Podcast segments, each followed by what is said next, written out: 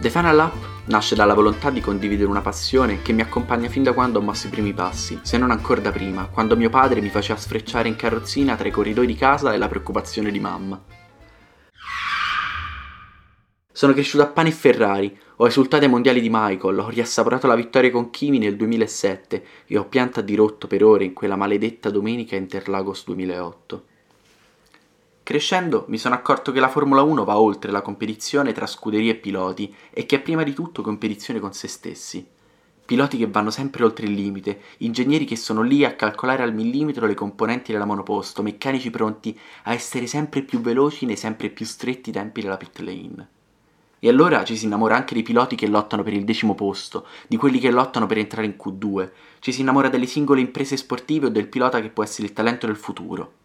Ma poi, Ovviamente, come sempre accade nel mondo delle corse, conta vincere. Nessuno arriva sulla griglia di partenza senza l'ambizione di essere il migliore, senza l'ambizione di essere il più veloce.